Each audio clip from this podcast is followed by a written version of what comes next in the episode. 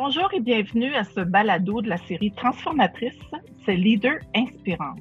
Cette série est composée de huit balados qui mettront de l'avant des intervenantes de la transformation alimentaire. Je m'appelle Sylvie Cloutier je suis la PDG du Conseil de la transformation alimentaire du Québec, le CETAC. Et ce balado vous est présenté par Femmes Pour ce cinquième balado, j'ai le plaisir d'accueillir Julie Poitras-Saunier, présidente directrice générale de Loop Mission, située à Montréal. Alors, j'ai le plaisir de rencontrer aujourd'hui Julie Poitras-Saunier, qui est la présidente cofondatrice de Loop Mission. J'aimerais commencer par une question toute simple. Où êtes-vous située? Euh, Loop, c'est situé à plusieurs endroits en ce moment parce qu'on est en train de déménager nos opérations. Euh, donc, on a des bureaux dans Villeray, puis on avait jusqu'à maintenant une usine qui était située à Anjou, euh, dans l'est de Montréal, qui est en fait à même un des plus grands centres de distribution de fruits et légumes au Canada. Et là, on, va voler de nos propres ailes. donc, dans quelques mois, on déménage nos opérations dans une nouvelle usine à Boisbriand. Dis-moi, Julie, c'est quoi ton background, puis qu'est-ce qui t'a amené où tu es aujourd'hui? Eh moi, j'ai vraiment commencé dans le milieu du, cinéma et de la télévision. Euh, quand j'étais à l'école secondaire, j'étais assez gênée de faire des présentations orales et pour m'en sortir, je faisais toujours des vidéos. Euh, je, prenais la grande caméra VHS de mes parents, là, que tu mettais carrément un VHS dedans et euh, je faisais des vidéos avec mes amis. Puis j'ai comme ça évité toutes les présentations orales de, mon, mon secondaire.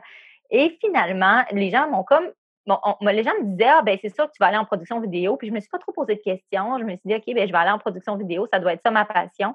Puis finalement, quand j'ai commencé à travailler dans le domaine pour vrai, j'ai réalisé que c'était pas tout à fait ça ma passion. Et j'ai vu par hasard un, article dans un journal qui parlait d'un nouveau programme à l'Université de Montréal qui était une maîtrise en sciences d'environnement et développement durable. Euh, puis donc, j'ai décidé de me lancer là-dedans en spécialisé en gestion de la biodiversité. Donc, j'ai vraiment un background euh, en environnement, développement durable. Puis quand j'ai commencé à travailler dans le milieu, j'ai vraiment accompagné des entreprises dans leur démarche de développement durable. Donc, j'étais euh, puis étrangement, ce que j'ai réalisé, c'est que tout mon parcours qui était plus en communication marketing intéressait beaucoup les entreprises. Donc, je faisais euh, tout ce qui est communication marketing sur les initiatives de développement durable. Donc, euh, j'ai travaillé pour des entreprises alimentaires, entre autres, parce que ça a toujours été ça ma grande passion, c'est de combiner euh, l'environnement et l'alimentaire. Donc, ça t'a amené à créer Loop. Parle-moi de l'histoire et de la grande ambition derrière Loop. Oui, bien là, on existe depuis bientôt cinq ans. C'est vraiment partie d'une heureuse coïncidence. Moi, j'étais là dans ma vie, je travaillais comme conseillère en développement durable pour des entreprises alimentaires, puis je rêvais de créer une entreprise où plus on vendait d'un produit, plus on avait un impact positif sur le monde. Euh, je trouvais que le développement durable dans mes emplois était souvent vu comme une source de, dépenses et non pas euh, quelque chose qui ramenait de la valeur à l'entreprise. Donc, c'était quelque chose que je rêvais de faire depuis longtemps, de, démontrer comme que le développement durable, que, l'engagement social, environnemental d'une entreprise pouvait aussi apporter de la valeur à une entreprise. Et là, j'étais là dans ma vie. Au même moment, j'ai rencontré David Côté. Euh, premièrement, on est tombé en amour. Euh, c'est euh, mon partenaire dans la vie et en affaires aujourd'hui. David avait déjà cofondé deux autres entreprises. Il a cofondé Crudescence et Rice Kombucha. Euh, il m'a beaucoup inspiré parce que moi, me lancer en affaires, c'est quelque chose qui me faisait extrêmement peur. J'avais peur des risques, j'avais peur de tout ce qu'on entend sur l'entrepreneuriat, euh, qu'on travaille beaucoup, qu'il y a des grands risques, qu'il faut être prêt à, jouer gros. Euh, puis j'avais l'impression que vu que j'avais pas étudié dans ce domaine-là, j'avais peut-être pas tout ce qu'il fallait. Puis euh, David m'a beaucoup inspiré parce qu'il m'a fait réaliser que quand tu es vraiment sur ton X, puis quand tu fais ce qui te passionne dans la vie, puis que ça vient du cœur, ben, que ça fonctionne, puis qu'on n'a pas besoin nécessairement d'avoir étudié là-dedans pour, euh, pour être capable de gérer une entreprise. Donc, euh, j'ai rencontré David, puis on, a su tout de suite qu'on voulait partir une entreprise ensemble. Et au même moment, on s'est fait contacter par Frédéric Monette, qui est le vice-président des opérations chez Courchain Larose. Courchain Larose, c'est les plus grands distributeurs de fruits et légumes au Canada. C'est eux que je mentionnais tout à l'heure parce que notre usine est située dans leur centre de distribution. Et euh, Frédéric, lui, c'est la quatrième génération de cette entreprise-là, parce que c'est une entreprise euh, familiale qui se passe de génération en génération. Et c'est lui qui a contacté David euh, parce que justement, il a dit Je ne sais pas si tu peux m'aider. Moi, je jette 16 à 20 tonnes de fruits et légumes par jour. Euh, parce que oui, c'est aussi fou que ça. Dans un seul centre de distribution, là, c'est 16 euh, à 20 tonnes de produits qui sont rejetés dans une seule journée. Et euh, il a dit, je ne sais pas si tu peux faire quelque chose. Puis à ce moment-là, David, lui, était encore président de Crudescence, donc il était super occupé. Mais pour nous, ça a été vraiment, euh, on est allé visiter, on a eu, euh, on a eu des frissons, comme on dit. Là. On, est, on a vu les palettes de fruits et légumes qui partaient au mmh. site d'enfouissement cette journée-là. Puis ça a été vraiment l'élément déclencheur. Moi, c'est là où j'ai plus jamais repensé au risque. J'ai plus jamais pensé à la possibilité que ça pourrait ne pas fonctionner parce que j'ai tellement cru qu'il y avait quelque chose à faire avec ça euh, que j'ai été prête justement à quitter mon emploi, à me lancer là-dedans, à affronter les risques qui viennent avec l'entrepreneuriat. Et ça a été aussi pour moi vraiment l'élément que je cherchais depuis si longtemps parce que comme je voulais créer une entreprise où plus on vend un produit, plus on a un impact positif, je voyais vraiment avec cette possibilité-là une façon de, sauver ces aliments-là qui étaient rejetés pour les transformer en quelque chose de nouveau et que plus on allait grandir, plus on allait en sauver des aliments. Donc ça, c'était la vision de base. Puis ça a été vraiment une heureuse coïncidence d'une rencontre entre trois personnes euh, qui avaient envie de faire ce projet un peu fou. un projet un peu fou, mais en même temps, vous avez su créer une notoriété incroyable autour de votre entreprise. Euh, j'imagine qu'il y a eu beaucoup d'essais-erreurs avant de réussir à développer les produits que vous avez aujourd'hui. Oui, bien c'est sûr que quand on est une petite entreprise, c'est un conseil que je donne souvent même aux gens qui veulent se lancer en affaires dans le domaine alimentaire, c'est des fois, ça coûte moins cher, c'est moins compliqué de juste essayer des choses, les mettre sur le marché dans quelques points de vente, puis prendre le pouls du marché, puis de valider que, de passer des mois et des mois à faire des grandes études, puis à, payer des, analyses de données. Là, on a peu de moyens, des fois, c'est bien d'essayer. Fait que ça a été vraiment ça pour nous. On a développé des recettes, on a développé un branding, puis on les a, on commercialisés dans quelques points de vente, des épiceries indépendantes, des cafés. ça nous a rapidement permis de voir euh, comment le, marché répondait à notre produit parce que nous, on avait une de nos grandes craintes, c'est est-ce que les consommateurs vont comprendre? Est-ce qu'ils vont comprendre que c'est des produits qui sont encore très bons pour la consommation, mais qui sont rejetés pour plein d'autres raisons?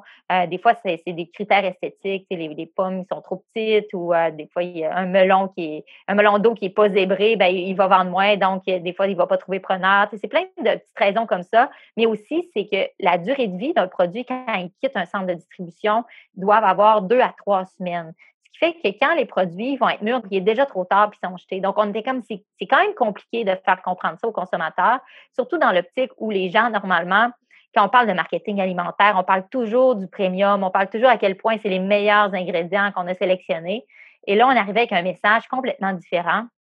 Ça, ça nous faisait extrêmement peur. On est comme, est-ce que les gens vont trouver que c'est le fun, mais ils vont pas vouloir l'acheter ou le consommer?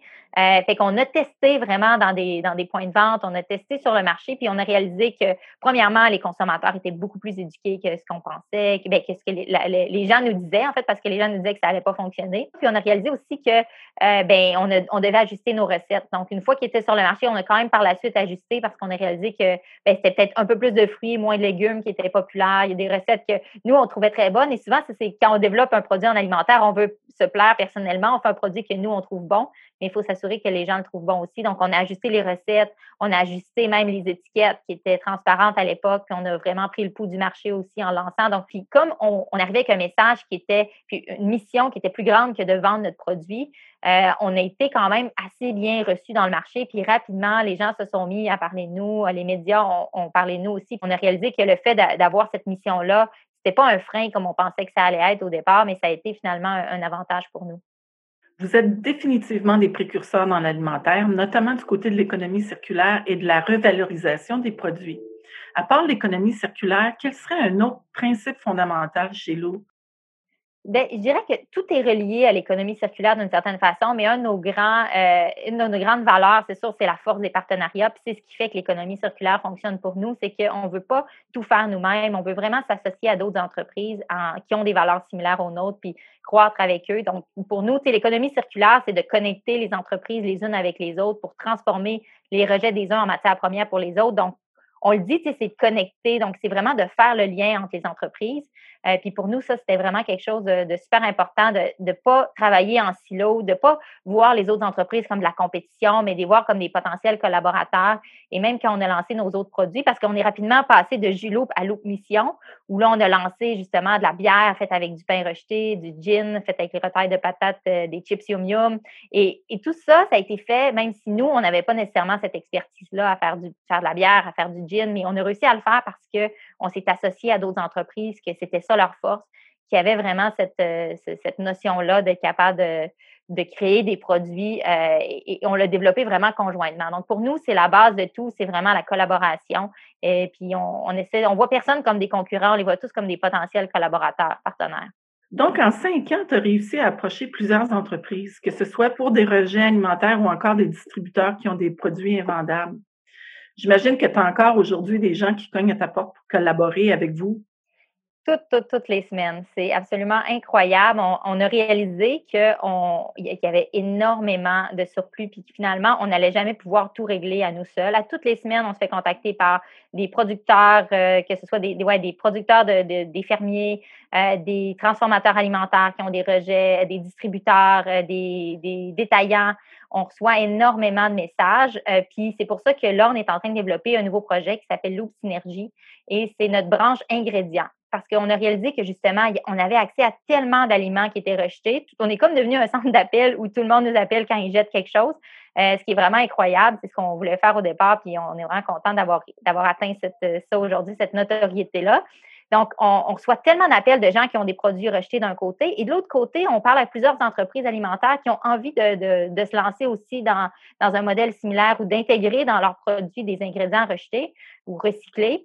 Euh, et, là, on, a réalisé par contre qu'il y avait beaucoup d'enjeux parce que c'est quand même complexe. Il y a beaucoup de logistique. Euh, c'est des produits qui ont des durées de vie différentes, euh, des fois très courtes durées de vie, qui n'ont pas nécessairement la constance d'une production à l'autre. Et dans l'industrie alimentaire, souvent, d'autant plus quand on travaille avec des grands joueurs, c'est assez, euh, je dirais, c'est très déterminé. Il faut toujours que le pH soit le même, le brick soit le même. Donc, tous les ingrédients doivent vraiment être, être pareils d'une production à l'autre. Donc, nous, on est en train de transformer ces ingrédients-là en ingrédients qu'on va pouvoir vendre à d'autres entreprises. Donc, on va comme devenir l'intermédiaire entre euh, les entreprises qui ont des aliments euh, déclassés et les entreprises qui veulent les intégrer pour les transformer en différents ingrédients facilement utilisables, euh, que ce soit de la purée, de fruits et légumes, de la poudre, déshydraté aussi qui va pouvoir être utilisé. Donc, on, veut vraiment faciliter ce mouvement-là puis créer, créer tout un mouvement dans l'industrie alimentaire. J'imagine que tes recettes sont les mêmes d'une semaine à l'autre, mais tu dois pas avoir des arrivages des mêmes fruits et des mêmes légumes à chaque semaine. Je me demandais comment vous faisiez pour adapter vos produits selon l'arrivage de la journée ou de la semaine. Bien, on a vraiment développé nos recettes en fonction de ça. Donc, nous, on ne part jamais d'une idée de qu'est-ce qu'on veut développer comme recette. C'est sûr que d'habitude, en alimentaire, les gens regardent, bon, qu'est-ce qui est euh, tendance sur le marché en ce moment? On regarde les analyses de marché, puis on développe un produit dans cette saveur-là. Euh, nous, on a vraiment parti d'un problème à résoudre. Donc, on a regardé qu'est-ce qui se jette en grande quantité à l'année avec les partenaires avec qui on travaille. c'est vraiment comme ça qu'on a développé nos recettes. Donc, nos recettes sont basées, si on regarde la liste d'ingrédients, le numéro un, c'est celui qu'on jette le plus dans l'industrie puis qu'on a disponible à l'année longue. Donc, on a vraiment créé cette façon de faire-là de façon à pouvoir, euh, à pouvoir justement avoir des produits accessibles à l'année longue, ce qui était notre, euh, notre défi numéro un quand on a lancé. Euh, fait que ça fait en sorte qu'on a accès à ces aliments-là à l'année. C'est sûr que c'est toute une logistique. Parfois, on a accès à des très grandes quantités euh, d'un coup d'un aliment. Donc, on, fait aussi en ligne en ce moment, on a développé des saveurs éphémères qui sont faites selon les arrivages qu'on a du moment.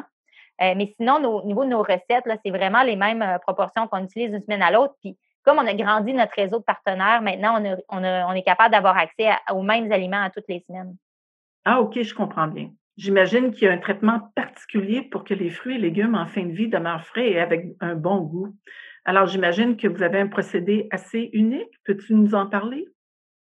Oui, mais c'est sûr que, comme je disais, les gens euh, ont souvent une, mauvaise conception de qu'est-ce qui est rejeté parce que nous, ce qui est rejeté à l'étape avec qui on travaille, c'est vraiment des, grands distributeurs avec qui on travaille. Donc, les produits sont, tu sais, souvent les gens vont penser aux produits qui sont comme euh, mis de côté au niveau des épiceries, mais nous, on travaille avant même les, les produits qui se rendent en épicerie, ce qui fait en sorte que on n'a pas d'enjeu à ce niveau-là avec des produits qui ont, euh, par exemple, qui sont plus euh, qui sont plus matures. Donc, on a vraiment des produits qui sont parfaits au moment, en fait, le moment où ils quittent le centre de distribution, puis qui sont, euh, ils doivent avoir deux à trois semaines de durée. On n'a pas besoin de mettre en place des, procédés supplémentaires, mais c'est sûr que on a parfois du tri à faire parce que ça va arriver que s'il y a une seule carotte dans toute, un, toute une palette qui est, qui moisie ou une par caisse, bien, toutes les, les caisses ne seront pas vendues, toutes les palettes ne seront pas vendues. Donc, nous, on va, on va faire du tri à ce niveau-là pour enlever des fois une ou deux, euh, un ou deux fruits et légumes qui seraient, euh, qui moins beaux. Et qu'on a, c'est sûr, là, des grandes tables de tri avec euh, une grande équipe qui vient nous donner un coup de main. Est-ce que c'est des dons ou vous achetez des produits en fin de vie? on les achète, puis ça, c'est super important pour nous. Ça fait vraiment partie de notre modèle. On a vraiment, euh, puis souvent, les gens, le réflexe numéro un là, des entreprises qui nous appellent, c'est de vouloir nous les donner euh, parce qu'eux doivent payer pour les envoyer, soit au site d'enfouissement ou au compost. Donc, vraiment, c'est quelque chose qui, leur coûte de l'argent. Fait que leur réflexe, c'est de nous le donner, mais nous, on insiste pour les acheter puis pour payer. C'est super important pour nous parce que, justement, l'économie circulaire, il y a le mot économie, puis nous, on veut montrer à l'industrie alimentaire qu'il y a de l'or là-dedans, qu'il y a de la valeur économique à ce qu'on rejette, puis qu'ils sont capables de transformer une perte en profit. Donc, ça, pour nous, ça fait vraiment partie intégrante du modèle. On veut qu'ils qu l'achètent, on, est vraiment, on insiste là-dessus. Donc, votre gym Lime et Gingembre est un des lauréats de notre concours Prix Innovation en alimentation CETAC de l'année dernière. Est-ce que vous prévoyez faire d'autres types d'alcool? On prévoit, oui, faire d'autres alcools. C'est sûr que nous, on, est, veut être dans toutes les catégories euh, d'épicerie pour vraiment montrer qu'on n'est pas une entreprise de produits, on est une entreprise de mission avant tout. Donc, c'est sûr que l'alcool, on a eu une belle réponse du marché. Euh, donc, on est intéressé à, en faire d'autres. Euh, mais en ce moment, on travaille sur d'autres produits qui sont dans d'autres catégories de l'épicerie. Ça, d'ailleurs, notre gin, c'est une belle histoire parce qu'il existe grâce au CETAC euh, parce que euh, on, on, avait gagné pour nos smoothies il y a, ouais, il y a 3-4 ans. Ouais, il y a quelques années, et c'était dans le dans notre discours de remerciement devant toute la salle, on avait dit si jamais vous êtes quelqu'un dans l'alimentaire et que vous avez des produits rejetés, venez nous voir à notre table, on est assis à tel endroit.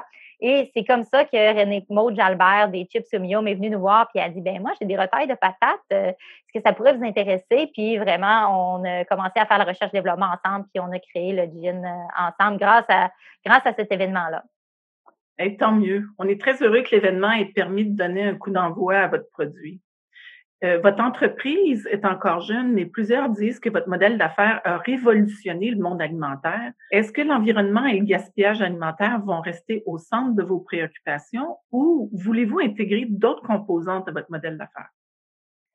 100% oui. C'est sûr que nous, ça reste la, ça reste notre élément numéro un. C'est vraiment tout ce qui est gaspillage alimentaire. On veut jamais lancer un produit si c'est pas avant tout euh, pour euh, sauver des aliments qui sont rejetés. Donc ça, ça reste vraiment la, base de toutes nos de toutes nos activités, même que des fois on se dit qu'il faudrait euh, se calmer un peu puis en faire un petit peu moins, mais quand on se fait contacter par quelqu'un qui jette euh, beaucoup beaucoup d'un aliment, on est tellement appelé par cette mission-là, c'est tellement ça qui est notre source de motivation que à ce moment-là, on est, on est comme pas capable de dire non, puis on se lance dans un autre projet. Donc, ça, c'est sûr que ça reste notre grande priorité. Euh, mais euh, aussi une démarche plus globale de développement durable parce que c'est sûr qu'on a grandi très rapidement. Donc, on, on, est en train de mettre en place euh, une, démarche à plusieurs niveaux aussi, tant au niveau des, des, programmes sociaux pour redonner, au niveau de l'engagement de nos employés aussi.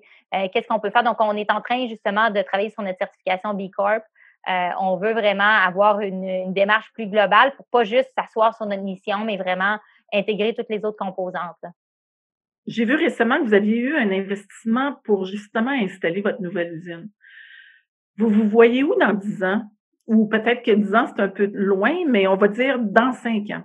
Bien, dans 5 à 10, on se voit à l'international. Nous, depuis le jour 1, notre vision, c'est d'être le leader mondial euh, dans l'industrie de l'économie circulaire au niveau de l'alimentaire tout, ça a toujours été ça la vision depuis le premier jour. Donc, euh, vraiment, euh, on, mise à avoir des usines un peu partout dans le monde parce qu'on sait que le gaspillage alimentaire, c'est la même réalité partout dans le monde.